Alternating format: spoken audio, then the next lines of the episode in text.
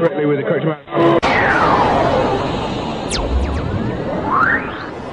D20 Radio, where gamers roll.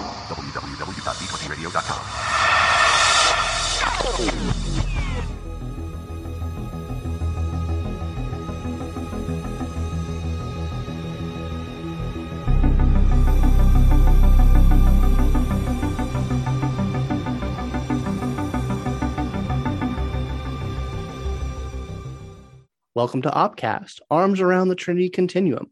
Our podcast does in depth reviews of the books covering everything from first edition to the new Story Path system edition of the books published for the Trinity Continuum, including Aeon, Adventure, Aberrant, and more. Our show is hosted across the multiverse, and sometimes we may reference times, places, and shows that you don't have in your feed. Don't worry, this isn't a bug. It's just us referencing alternate timelines.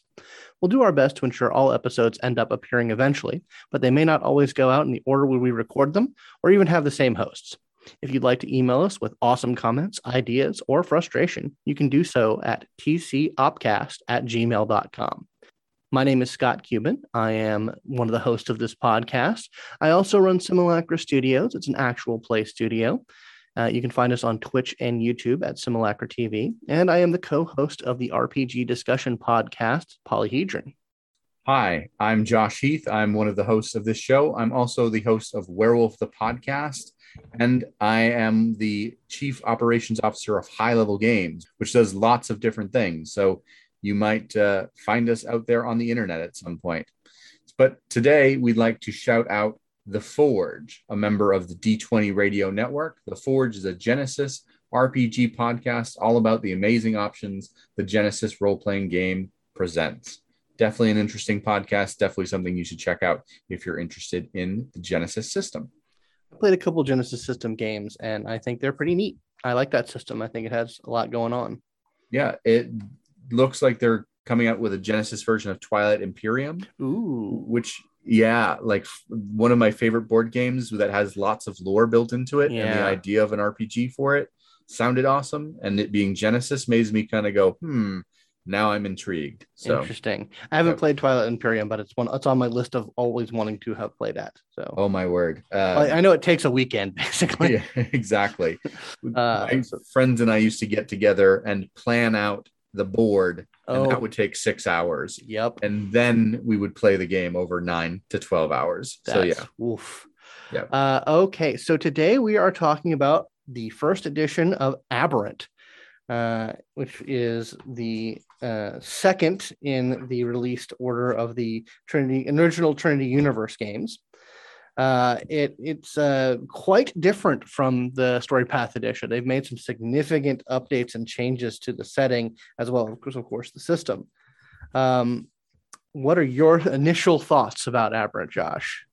Aberrant was and still is this edition of it is still probably my favorite game of all time. Mm-hmm. It is one of my favorite supers games of all time.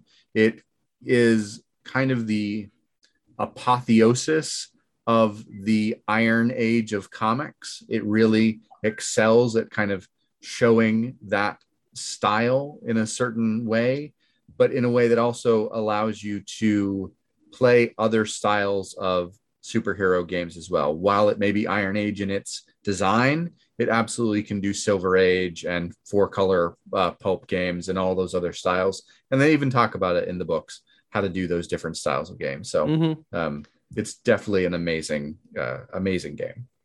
Uh, yeah, I agree wholeheartedly. I love Aberrant. Uh, you know, talking about the first edition, it, it, you know, definitely was the first super game that I really got into because it was uh, very more of a people with powers game uh, than a superhero game. Yep. It had a far more realistic take on, you know, what would happen if if people actually had these powers. Uh, you know, and I, I that appealed to me more than than other sort of you know more comics based role playing games. Uh, you know, I guess uh, that's the the long way around of me saying I'm a more of a Marvel fan than DC fan. Um, Which is absolutely, I think, the feel of mm-hmm. of this is it was this actually this edition is more of like an Image Comics yeah. or a Dark Horse Comics um, feel, um, or even uh, I'm not thinking of Image. Who am I thinking of? I'm thinking of Hellblazer and things like Uh, that. Vertigo. Vertigo, very much a there's some darkness here, Yes. Yes. and you're gonna have to like work through that darkness to if you are going to have any superhero antics, Mhm. there you're gonna have to work through all this like humanity to get there. Yeah, and we'll definitely talk about that as we talk into more about the themes of it. Um, but one thing I wanted to mention, as with all of our first edition books that we cover, we're going to be only briefly touching on the rules uh, because our our line is that uh, the second edition rule set. Say what you will about the differences between the settings. By and large, the Story Path edition is going to be a superior edition. Uh, and a more playable edition, and no more true is this in Aberrant. Uh, Aberrant is where the, the storyteller system went uh, as far off the rails as I think it's ever gone. Yep. Um, but we are basically approaching this from a uh, mostly a setting perspective, as you know, talking about the setting and pointing out things in the setting that you may want to mine for your story path edition game, uh, if you are so inclined to look look backwards and see what you per- might prefer from this edition. Yep. And what I love about this particular book is from the beginning, it really it does what a lot of the books in this uh, in the continuum did in the first edition was have an in-world section that is uh, in this particular book, you know, not huge. It's about a third of the book, Yeah, it's about hundred pages. which is fantastic. Yes. And then after that, you get into the actual like meat and potatoes of how the game is built and designed. But this in world setting is something I go back to and read and reread over and over again because it's so well done Mhm. that it is just fun to read by itself. And while I love the second edition or the newest edition, the Story Path edition, going back and rereading this fills me with joy every Oh, yes. time. Even though, if, even if it's not a joyful read, it Mhm. fills me with an excitement to dig through it. Yes, I, I wholeheartedly agree there. Uh, I would say that the this this sort of the in color section we talked about this when we talked about A- uh, Aeon uh, and the the way they set that book up. I think that this is even more. They went they went even harder on that aspect in this because there are all there are so many different sources of information that this uh, is gathered from. Yep. Um, which is very interesting and very cool. Um, but let's talk about the art real quick. How do you feel about the art in this book? The art in this book is fantastic because it is a mix of different comic styles. It references Watchmen regularly, mm-hmm. which is very, very smart because the deconstructionist sort of themes of Watchmen are present in Aberrant. And it also has this mix of like internet of stuff, not internet of stuff, but internet stuff thing that it's got going on because they were really prescient about how important the internet or in this the opnet would Mhm. be in our lives and the social media elements. While social media didn't exist in 1999 not in the way that it exists now and yet they knew or they could guess that that it would be something similar to that that would be incredibly important. And that plays into the the trade dress and the styles and everything that are built in here. It's so well done. All of the art in here is fantastic. I don't think there's a single piece in here i look at and go that's terrible. Yeah. there's some of them i like more but every one of them speaks a different story. Yeah, I wholeheartedly agree. Like they, they really, they really went all out into like it's just enough comic booky and yet just enough more grounded, um, so that it kind of straddles that line. Um, like I said, you really get the impression that this is a game about people with powers. Yep. Uh, like real people who have who, who have real uh, thoughts and motivations, who are not not you know caricatures um, and that that bleeds through in pretty much every aspect of of the, the book that we that we have here. Yep and Um, I think uh, I'm gonna have to to call out my favorite piece here uh, because it is so so damn iconic. Uh, it is on page 88, and it is the the, the iconic image of Divis Mal with Leviathan behind him, uh, with the excerpt of the Null Manifesto. I think that there is few pieces of art that just jump out at you uh, in terms of what it is selling uh, and, and, and the imagery that it's calling out. Uh, I, I look at this image so many times. Yeah. I can't tell you how many times I have looked at this image and just stared at it for lengthy periods of time Mhm. because it is comic book ish, but also religious in Mhm. aspect. It plays on so many different themes and in the art that it is something that I think everyone should take a look at. I really, I don't think they brought that piece into the new edition, but there's some homages to it. Mhm. Um, and I would love for that piece to just be the cover of an uh, Teragen book. It would Yeah. be It, it was the cover of the first edition Teragen book. I, I would hope that they they will repurpose this image somehow, some way, uh, when we get something more focused on the Teragen. Um, but yeah, it's it's just it. You're right. I think like one of my favorite things about superhero um, fiction, uh, and I think it's emblemized emblemized by Aberrant more than almost anything else, is comics and superheroes as modern modern mythology. Mhm. uh, the idea of these are our these are our Greek gods, these are our heroes, uh, these are our people who we we follow the stories that we follow to um, to learn our lessons from, and that image right there that is the demon and that is the god, uh, and it's so evocative. Um, so yeah, so definitely the art. Is, there any other art pieces that, that call out to you other than that utterly iconic one? number seven, page 7 has a shot of the fireman absorbing fire into him. And Mhm. it's one of the very first pieces in the book, but that piece is super important. Mm-hmm. And again, every time I look at that, I think, oh, that's Randall Portman. That's the fireman. And I like every time that they riff on that particular image because it is so important to the setting Mm-hmm. because it sets up the beginning of this is end day. This is where Novas came from. This is the first Nova that we all knew about. Mm-hmm.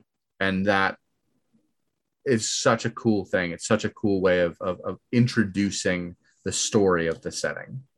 Absolutely. Uh, so we talked about the layout of the book. Uh, we have no introductory fiction in this one, uh, which is uh, which is an interesting choice. But they they basically go right into Randall Portman. Uh, they give us an interview with him, the first off the book. There's a lot of interviews. There's a lot of of media. Media is is very forward in this. Uh, I think any any piece that you're going to see in this folklore section is a piece of media um, with the rare exceptions of like private messages from people, but they very, very, very focus media uh, in all its various forms. Uh, you know, you have uh, websites, you have news sites, uh, you have um, they have this excellent couple of things where it's like TV images uh, with text underneath of them, so it's like you're you're watching sort of slices of TV, a TV show. Um, all very evocative of the very media forward na- nature of the setting. Yep. I also really love the timeline in this, Mhm. which is the second thing you get after, or second or third thing you get after that interview. And it is so helpful for grounding you in the alternate history of this world. You know, End Day, or the Mhm. day that novas uh, erupted or appeared on the world, was 1998 when this book came out in 1999. So they're telling you kind of right away, hey, this is a completely alternate history. Mhm. Run with it, right? Yep. And then they go and they give you a timeline till 2008 and say this is when the game is starting, or we're assuming the game is starting for you is in 2008. Mhm. Now it's 2021. And I got to tell you, looking back at some of this timeline was always been funny yeah, because some of the things that they thought were going to happen, whoa. yeah, Some of the things that they guessed would happen are weird, though. They call out Pope Benedict as being Yeah. the next pope. And I was like, huh? that was a little like creepy that they guessed that because I'm not sure why they would have picked Benedict over any of the other papal names, but there's some other things like that. There's some neat stuff in this timeline that I think anyone running Aberrant should read the timeline just for Oh yeah, the story hook ideas. yeah. It definitely is full of story hooks, and it gives you a very condensed, very good um, view of the world. They also spend a lot of time talking about um, the physiology of novas uh, and the nature of quantum powers, and and a lot. They go into multiple sections uh, talking about the MR node, which is different from the second edition. They went with MR coils, although they do describe MR coils as something that exists in the Novas in first edition. They just kind of fully went over to coils in, in the story path edition Mhm. but they go into like multiple perspectives much like in aeon multiple perspectives on the science behind nova abilities uh, and nova physiology which i think is great because like that really makes you think about oh novas are incredibly different beings. They have changed significantly. Um, and that helps you you know think about playing one of these people but it also bleeds into some of the more philosophical questions that get brought up when we talk about Teragen philosophy uh, and the you know the, the sort of the the the the push from things like the directive and utopia for novas to stay human uh, in their their nature and right off the bat while the the question of whether novas are human or not might be an open one they are physiologically very different right? And that is a really cool question to experience in game and just say, not just outwardly, like I can look completely human, but internally, my internal chemistry and biology is different than a regular human's is. What does that mean? Am I still human? Yeah. I mean, that's that's one of the the quintessential sci-fi questions of what is a human. Right. Uh, like that is that is one of the questions that sci-fi uh, keeps going back to because it- it's a it's a fundamental question, and this game wrestles with it really really well. Yep. And super effectively, just uh, really well done from a story perspective on every level. When Mhm. you've got this transition from I'm a, looking like a regular human to I look like a monster, and you've got that entire spectrum of do I feel human to I feel human but don't look it, and how do I how do I uh, meander through that and figure out what is really the truth, as it were. Yeah, yeah. Uh, they have uh, a lot of things about like novas in society. Um, they have uh, the one thing I will say about this chapter is that it is not it's not delineated very well. Things Mhm. just kind of flow from one topic to another. Uh, and you can look at like the headings on the page on the on the, the pages to kind of see generally what it's talking about but this is very much a sort of an, a, a very undifferentiated flow of information, which reading through can be a little taxing if you're trying to find specific stuff. It just a minor criticism of it, but otherwise, other than that, it's just a beautiful section. Yeah, it all depends on what you're trying to get out of it. If you're Mhm. looking for a reference, it's going to be hard to remember. Hey, the reference in this memo on Mhm. page 21 is the story hook that I want to use for my game. That can be great, but when you're reading it, eh, that's a good point to take notes and Mhm. write down your note and say, hey, page 21, second memo, this is the story hook I'm going to use. And then you can go back and reference that. Mhm. Um, but if you're trying to find that sort of thing in play, yeah, it's a little bit difficult. Yeah, well, I mean, I mean, and that is something to note, like, um, because you very well might hand this to a player or, sh- or point to a specific page to a player, but like, oh yeah, this is information that is readily available. You just find it on the opnet, uh, and you know you, you can find this information and reference it. Yep, which is Um, cool. Like it's cool to be able to hand this as an artifact and say this is an in-world artifact, and you know this information. Yes. And they do filter in secrets in here, oh yes. but some of them are kind of open secrets. They're open enough that I would hand them to a player and go, "You've heard rumors of this. hmm You don't know that it's true, but you've heard the rumor about this thing." And I'm generally okay with that. Um, that it kind of gives away some of the secrets of the setting in here because, well, then it allows you to decide as a player how much do I believe in these things? How much do I fear them? How much do I worry about them? Yeah. Um, there's also some just like funny stuff in here as well. Uh, like the one that that always gives me a laugh is on page 22, the uh, self-made novas uh, section, where it just basically talks about novas who don't receive any formal training, uh, but also like advice on how to erupt from people who really shouldn't be giving this advice. Right. Uh, it's very darkly funny, but I laugh every time I read it because it's just the word. It's just, wow, you really shouldn't listen to this guy. there's a lot of that dark humor in this too. Mm-hmm. It's, it's again, it's that Iron Age comic sort of feel where there's it's a deconstruction of the classic hero tropes. Mm-hmm. But if you want to lean into being a hero, you can do that. You can play. Spider Man mm-hmm. in this just as easily as you can play The Watchmen and it not feel weird or against the genre or the setting. It feels like you can do both of those things really easily. And let's not also forget, in addition to uh, and to Iron Age comics, this is also '90s White Wolf? Uh, which is its its own flavor of uh, dark and subversive.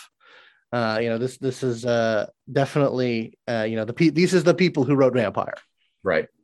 Um, never forget that. um, one of the things too scott that i randomly am just going to talk about that i like in this mm-hmm. section are the character profiles yes you get these great character profiles of a picture of a, of a key npc like on page 30 is skew mm-hmm. and you've got a little bit of information on their power level which you could use to create a character sheet from you've got their background information and you've got the general feeling like these are from DeVries, or these are from Project Utopia, or these are from someone else who has collected all this information on these particular novas and put it together in a little file.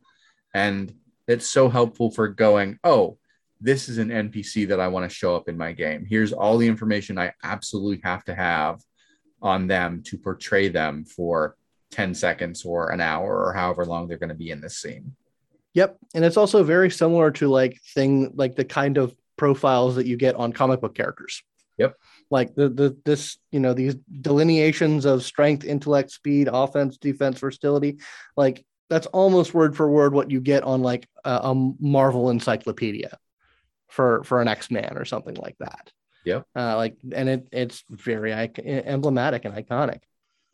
Um, there's also there's just a lot of like um you know you have some sections of like man on the street interviews just like a couple of sentences of, of what people in the universe think about the goings on um you know you have this a really excellent profile of uh, alejandra the uh, one of the the uh, she's a singer.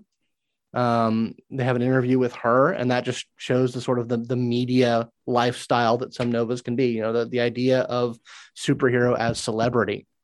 Uh, I think Aberrant really did that incredibly well. I think it probably was one of the first to really hammer that aspect of of Super's home is the idea that these people would be celebrities, they would be media darlings. Yeah, I think this is the first time that I can remember because even in comics at the time, they weren't really, they were like slightly touching mm-hmm. on the mm-hmm. celebrity of some heroes like the Fantastic Four and things like that. Like they were like slightly referencing those, but this is the first time that I can remember the idea of being a sports star type celebrity at the same time as being a superhero really packaged together in a really effective way. And it really is effective. Like you get the spectrum of Project Utopia, what it would mean to be a member of a public facing organization that is going out and saving people and helping the world, or a member of the Teragen who are semi secretive, semi terrorists, but also Nova liberationists. Mm-hmm. And you've got that spectrum of what if I'm a celebrity that is one of those people? And if you're interested in seeing how those two things play out, listen to our, you know, aberrant youth. Oh yeah, Atomic Youth. Game. Atomic Played Youth with that game. a lot. Man, it's excellent. Such an excellent game. Mm-hmm. Um, speaking of other random funny bits, I've just turned to the page. Uh, it's uh, page 60 and 61. It's a little, it's an OpNet site about masks and novas. Um, and it has one of the, the the thing that made me laugh really hard when I first read it is, you know, Mephistopheles' comment on why he wears a mask. It says, so when I beat your punk white ass, you can't serve me a summons. And then there's an editor's note of, of the Supreme Court ruling that says that this is not in fact the case. yeah, it's great. Uh, There's lots of things like that. There's so Oh, yeah. much good humor and good, just even like dark bits where there's Oh, yeah. like, here's an aside or here's a small like uh, sidebar where you're like, oh man, that information is dark. For example, one of the plot points, spoiler here, but one of the Mhm. plot points of this edition of Aberrant is that aberrants are being sterilized against their will. mhm. And that is something that changes in the next edition. They do not have that, um, which I can understand the choice Yeah. to do that. But Project Utopia actively sterilizing, and Project Utopia is supposed to be the good guys Yeah. of the setting. Them actively sterilizing Novas as a plot point is a huge deal here. Yeah. And Well, it's- yikes. it's not just sterilization. There's also um, in there's also implications that Project Utopia, or let let's make the distinction between Project Utopia and Project Proteus, uh, because both are both are arms of the Aeon Society tasked to deal with novas, um, but they do not. They're not entirely the same. Right. Um, sure. You know, um, they they do not necessarily. One does not necessarily know what the other is doing, which I think is an important distinction because it does allow you to. It it allows a degree of separation of saying Project Utopia mostly good. Project Proteus, they're the bad guys. So if you wanted to play like that's something you could play out of like I'm a member of Project Utopia and I find out about Project uh, Project Proteus. I now have to decide, okay, how do I deal with this? How do I, you know, if I want to stay true to Utopia and its, its stated ideals, how do I purge this cancer? Um, but uh, they also, um, Project Proteus is implicated in um, manipulating conflicts that lead to high nova death rates. right. Um, and I think like they're they don't just do this because they're being evil. Uh, not necessarily. I mean, it is a bad bad thing to be doing, but uh, something that it- it's sort of implied is they're doing this because of good old Max Mercer. They have foreknowledge that the aberrant war is coming, and the only lever that they have identified for making that situation survivable is reining in the population of novas. Uh, Which- that's that's but that's my take on like the big why they are doing this Right. and from a very broad utilitarian look of the look of it that is a not unreasonable conclusion to come to if When you- if you, you look- look, at it from Project Proteus point of view, I completely Mhm. agree that when you get to the second generation of Novas, that was what they identified. I don't know if we find that out in this book or Mm-hmm. We another one. not but- quite Anyway, once you get to that point, that's when Max said that's when this aberrant war is going to occur. Mhm. And they're trying to prevent that next generation of aberrants or novas. See, I'm even going in there and using the pejorative language, but well they they i mean i'm re- rereading this section um it's very telling. They do a very good they do a very clever thing with language in this book of where when do they use the word aberrant when they use the word nova? When you're looking at the earlier doc the earlier um, pieces of information and and documents people will refer to them as like lowercase aberrant a lot. Right. and then you get the idea that PR came in and came up with the term Nova, and the hammer of PR came down, and then everyone starts using Nova unless they're referring to them as a pejorative. So you get the idea. Aberrant was the word that people started to use. And then the Utopia PR machine came down and, and forced it on that, no, we're using Novas now. And then we look into the future and we realize that over time, aberrant becomes the, the word that is predominantly used Yep. uh, because of what happens to them. Yeah, for sure. And Um, I, I think the one thing that I look at with that plot and go, I think Proteus, I think you set yourself up for this occurring. Yes. Oh, yes. You, you created the aberrant war by treating aberrants like they were, you know, monsters to begin with. And who knows, of course, if that, you know, furthers the war or slows it down, Mhm. but um, it's definitely something. Well, I mean, that's also balanced against, and this is something more of a mechanical thing, but it's balanced against the the very real fact that novas do change over time and do can become more unstable unless they take very specific um, you know in this in this edition actually it's even more inevitable uh, because uh, in this edition the only real way to deal with taint uh, it's what they call it uh, they refer to it as corruption in this in the story path edition. Here it's called taint um, which you know you, we can laugh at that now because haha taint. Um, but well, we laughed at it back then. Um, uh, but there was they they added something called grounding in the story path edition that allowed people who didn't have chrysalis in order to manage that slow transformative corrupting energy. Um, whereas so in this edition it's either chrysalis or nothing right right like you're you're gonna de- you're gonna and like in chrysalis is a controlled transformation and so you either have a controlled transformation or you are constrained in your own power and growth, or you go bug nuts. Right. Uh, so there's no middle path there. Um, and so you know that that that would they be Proteus's counterpoint of yes, we're treating them like monsters because they all become monsters, and we we kind of have we see the writing on the wall. So there's there is a lot of like hard unanswerable questions set up in this setting. Oh yeah, and I and, love it. I love it as well because it's just over and over and over again, layers of layers mm-hmm. of like of gray, of mm-hmm. moral gray throughout, where you're like the directive is an organization of all of these different governments that are getting together and saying novas are kind of scary, right? Mm-hmm. Like maybe we should get together and have a plan for fighting these guys mm-hmm. if novas get out of control. And you have to look at that and go, if the aberrant war is coming, it's smart for them yeah, to it's not it's not bad well i mean that that's also it's it's the same paradox that you run to when you play vampire and talk about the inquisition mm-hmm. like you look at the directive and you look at project proteus from the perspective of someone playing a nova and you're like oh yeah these are the bad guys. Then you look at it from you know like 99% of the planet.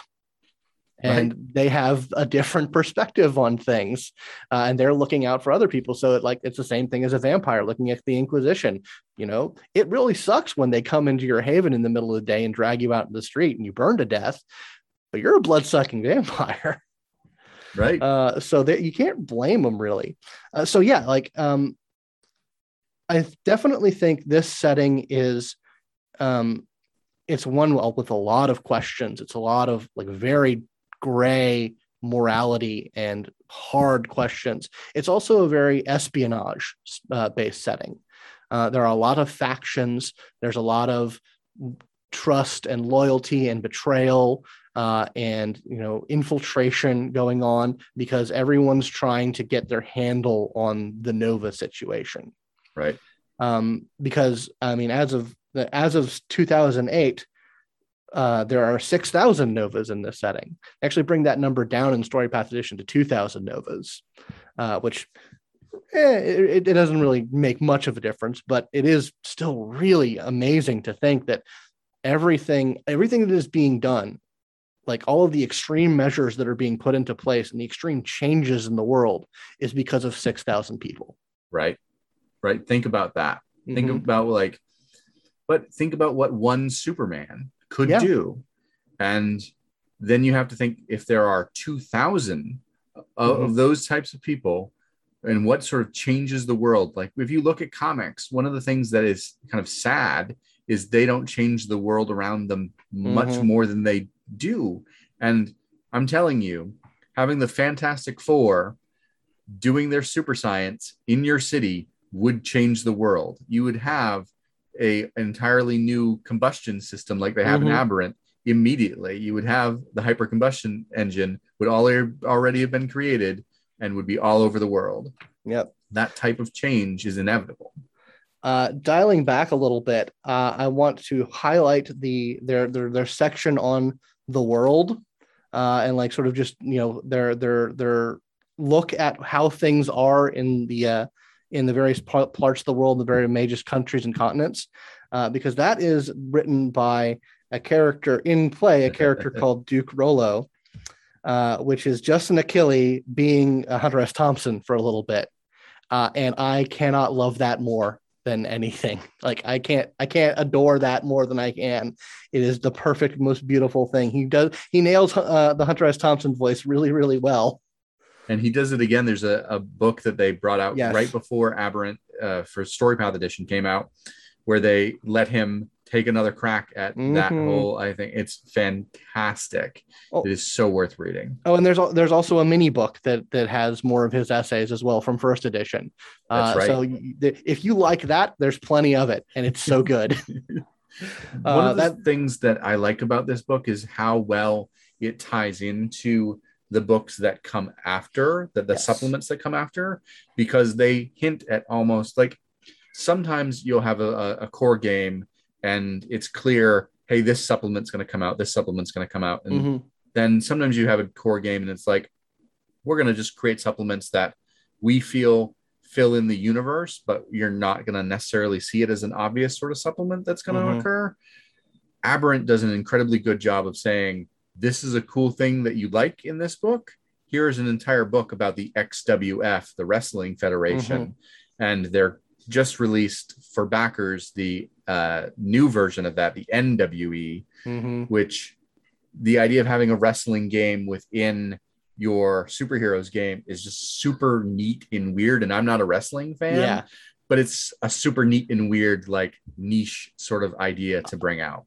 I'm, I'm not currently a wrestling fan, but I was in the 90s, uh, which is also like 90s White Wolf. They, they the, the, the 90s White Wolf office were fr- fans of wrestling, um, if only because, you know, WCW was an Atlanta company. Uh, so yeah, I mean, it, it is baked in there, and that's part part and parcel of the the media celebrity stuff. Um, it's just it's just a beautiful beautiful section, and even though it is very different from second edition or from Story Path edition, I think it's definitely worth your time to mine the crap out of. Absolutely. I would recommend anyone who's interested in Aberrant go and get the PDF from Drive Through RPG and immediately read this section. You Mm-hmm. don't need to read anything else. You can. There's lots of actually interesting things in the second half of the book as well, or the second two thirds ish of the book. But really, you're going to get the most out of this first section that you're going to be able to mine for story Mhm. ideas. Um, do we want to talk in brief about the second two thirds of the book, or do we Um, want to just? yeah let's let's talk in brief about it but there is one thing i'd like to bring up um, it is something that has been completely lost in the story path edition and that is the aberrant faction yes. uh, the aberrant faction i i- there is a faction known as the aberrants in the story path edition but it is completely different from what is presented in the in the first edition uh, and it the aberrant faction is directly linked to the corruption within utopia uh, and the sterilization plot and the the the the extermination uh, efforts uh, that Project Proteus undergoes, because it's what happens when uh, members of Project Utopia find out about it um, and hook up with people who aren't Teragen but are not who are not in line with Utopia, and they become sort of the outlaw whistleblower watchdog group of the Yep. setting. Yep. They're very small. They're very on the run. Uh, they don't have, you know, the Utopia and the governments of the world are all gunning for them because they, you know, are the PR machine has branded them as traitors and malcontents and criminals. And they very much stand between the two poles of Project Utopia and the Teragen. Um, and I really liked that faction. Yeah. I really enjoyed them because like if you wanted to like they they are in a setting full of grays, they are the good guys. Right. They're the people who who do not go in for the the Nova supremacist view, uh, which many can see as sort of inherently bad, and they still many of them still cling to the ideals of Project Utopia, um, while still wanting to try and expose and reform. Uh, so I I loved them. Um, they got their own little little book because you mentioned the supplements at this book. Some of those supplements are full uh, full splat books, uh, but some of them are just tiny little little books that give you just enough information to to know more than what the core book presented. And I really like the Aberrants, and like definitely like that's another one. It's very small to pick up the Aberrants book. uh, because it has just a lot of really colorful characters and interesting people and people who have a very different perspective on the setting than any of the other major factions. Absolutely. I love in particular Andre Corbin and Yes. his entire storyline in this. He is a character who continues on into the story path edition of the game, Mhm. but his story with Jennifer Slider and with Proteus and Utopia and kind of weaving through and figuring out all this entire conspiracy. It's clear the Aberrants are supposed to be kind of the player character Mhm. Thing. That's the thing you're supposed to kind of try and do is play Yeah. a- an aberrant in in that group. Um, and I think it's fantastic that they designed that group the way they did because it allows you to make characters that fit into that sub conspiracy basically, Mhm. and then you can be anyone else in the world trying to figure out all of these different dark things that are happening. Chef's kiss, amazing, really well done, like storytelling. Yeah. Uh, I miss them. I think I they did they do something different with the characters involved in that in Story Path Edition. That's also very cool and very interesting. But I liked that sort of loner, independent, on the run style faction. I think that was a, a, a thing that we are missing in the Story Path Edition. But yeah, let's go ahead and move on to the the more crunchy bit.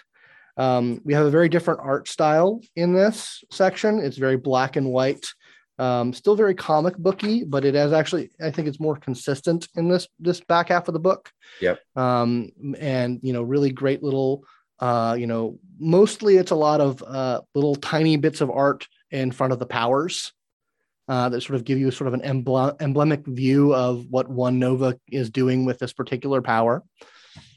Um, but yeah, this is a lot of crunch. This is a lot of, of rules, mechanics, a little bit of storyteller advice, and it is it's like I said, it is where the storyteller system went off the rails. Yeah, Um, they they designed a, a D10 dice pool system, Mhm. wh- which should have been great, Mhm. and then they added the entire system of mega attributes Mm. to it.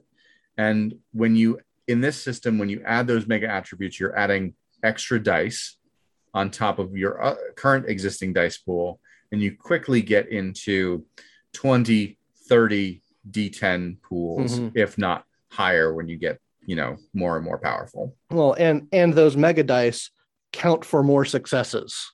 Right. Like they count for two successes on a on like a, uh, seven through nine, and uh, three successes on a ten, I believe, is how they handle those. Yep. I'm pretty sure that sounds right to Uh, me. So you get not only ridiculous dice pools, ridiculous amounts of successes. And I, I will say that if you go, if you only play a game up to quantum five, it mostly works. Right. It gets a little crazy, but you can mostly work. It's when we get up to quantum six and above that it just goes completely haywire and that is act and you know we'll, we'll talk about that when we talk about the uh, aberrant players guide because that's where you get the rules for quantum six but even here it's crazy Yep, for sure. And then you also have the system of building your character. The character creation system in here is difficult in that you have your core character creation design, mm-hmm. and then you have Nova points for you to build all of your powers and everything, which you still have some of that crunch in Story Path Edition. But what makes it hard is then you have an entirely different system for experience points mm-hmm. What I appreciate in StoryPath is they decided, hey, experience points are going to be our single system, and that's how we're going to design the entire Nova building system. And I think that works so much more effectively to take this like three tier of a system of Mhm. building and really focus it and be like, hey, we're going to make this not more streamlined necessarily, but we're going to make this a little bit more focused and easy to understand. Yes, yeah, I, I agree with you wholeheartedly. That the the the Nova Point system, um, and it, it's emblematic of a lot of White Wolf games of that era where you had you know bonus points that you used your character to build. This was that taken to an extreme, uh, and functional. Like you could do it. I could crack. I could probably sit down and crack out a, a, a no first edition Nova out of this book, no problem. But it's just it's easier to do it with XP like because like it just flows into normal xp so much easier and there's no no distinction um yeah they they definitely did things differently uh here and and it's not as good as it could be Yeah, but it's still one of my favorite games. oh yeah So- absolutely I would play the heck out of this, even with the flaws in it. It's still really well designed. And Mhm. what I like is that the modular, this modular uh, system of design for your powers and things like that is really, really well designed. And it's not, say, uh, it's not new. This was something that existed in other Supers games prior to this, but this is one of the best uh, for the time modular systems for creating your uh, your powers and everything and it does so much better than uh, say well i won't name any names but it does Yeah. much better than other supers games at having that be both crunchy and and customizable but also a fairly streamlined system for you creating your own customized character Mm-hmm. Absolutely. Um, and it got even more customizable when you got the, the player's guide. Uh, Right. it, it had more customization rules for that, but we'll talk about that when we talk about the player's guide. Yep. Um, so yeah, um, Aberrant First Edition. Final thoughts. like I've said before, I would play the heck out of this again anytime, any day. If someone were to come to me and say, Hey, do you want to play Aberrant? I'd be like, Yep, sure. I'm on board. I'm there. Yeah. I'd be like, Have you checked out Story Path? And they'd be like, Yeah, but I, I'd rather play first edition. I'd be like, Okay, I'm there. I'm willing to play it. Yeah, I, I, I, I'm probably right there with you. If if they ha- if I had a stubborn story guide or a stubborn storyteller who really wanted first edition, I'd go with it. But I definitely think that there is a lot in first edition setting wise um, that you can just dig into for uh, uh, you know your story path edition game. Uh, like if you wanted to make the world a little darker, uh, if you wanted to, to gray up people's motivations, um, if you wanted a bit more gritty and espionage based setting, this is some inspiration to do. Um, I will say, like reading through, I, I did find a couple of like places where I cringed a little bit. Oh, yeah. Uh, there is some there is some not nice language from time to time in this book um, uh, that definitely deserved an update. Um, so get be be like we like we said, this is 90s, this is late 90s stuff. This is Iron Age, this is 90s White Wolf. Um, by this time, you should know what that means in terms of how you know it's more progressive and more like inclusive and um, you know uh, forward thinking than a lot of stuff but there is still going to be some traps and, and some uh, some tripwires in there uh, you know if you if if you're concerned about that sort of thing Yeah, 100%. This book is not perfect because none of the books in the era were perfect, but it is it is a product of its time. So yeah, there are absolutely some moments where I would be like, "Oh, I would not use that word in a book. Oh my gosh, why would you do that?" But, you know, it is still worth the read for pulling out all the cool ideas that it has within it. yeah i think like because it's such a big issue the the the, the sterilization plot um I, I think that definitely does need like consideration if you're Yeah. going to start mining from that because it's it's it doesn't work on so many different levels because it's one of the things of like we have super intelligence novas why wouldn't they figure this out immediately Right. like that like in addition to being like kind of tasteless in terms of you know dealing with issues of fertility which can be a very big issue with some people um it, it just it it grates against that sort of sense of verisimilitude of like someone would figure this out. And it, and it wouldn't like a lot of people would figure this out. Uh, so you might want to think about uh, a different uh, avenue for that kind of uh, dark underbelly.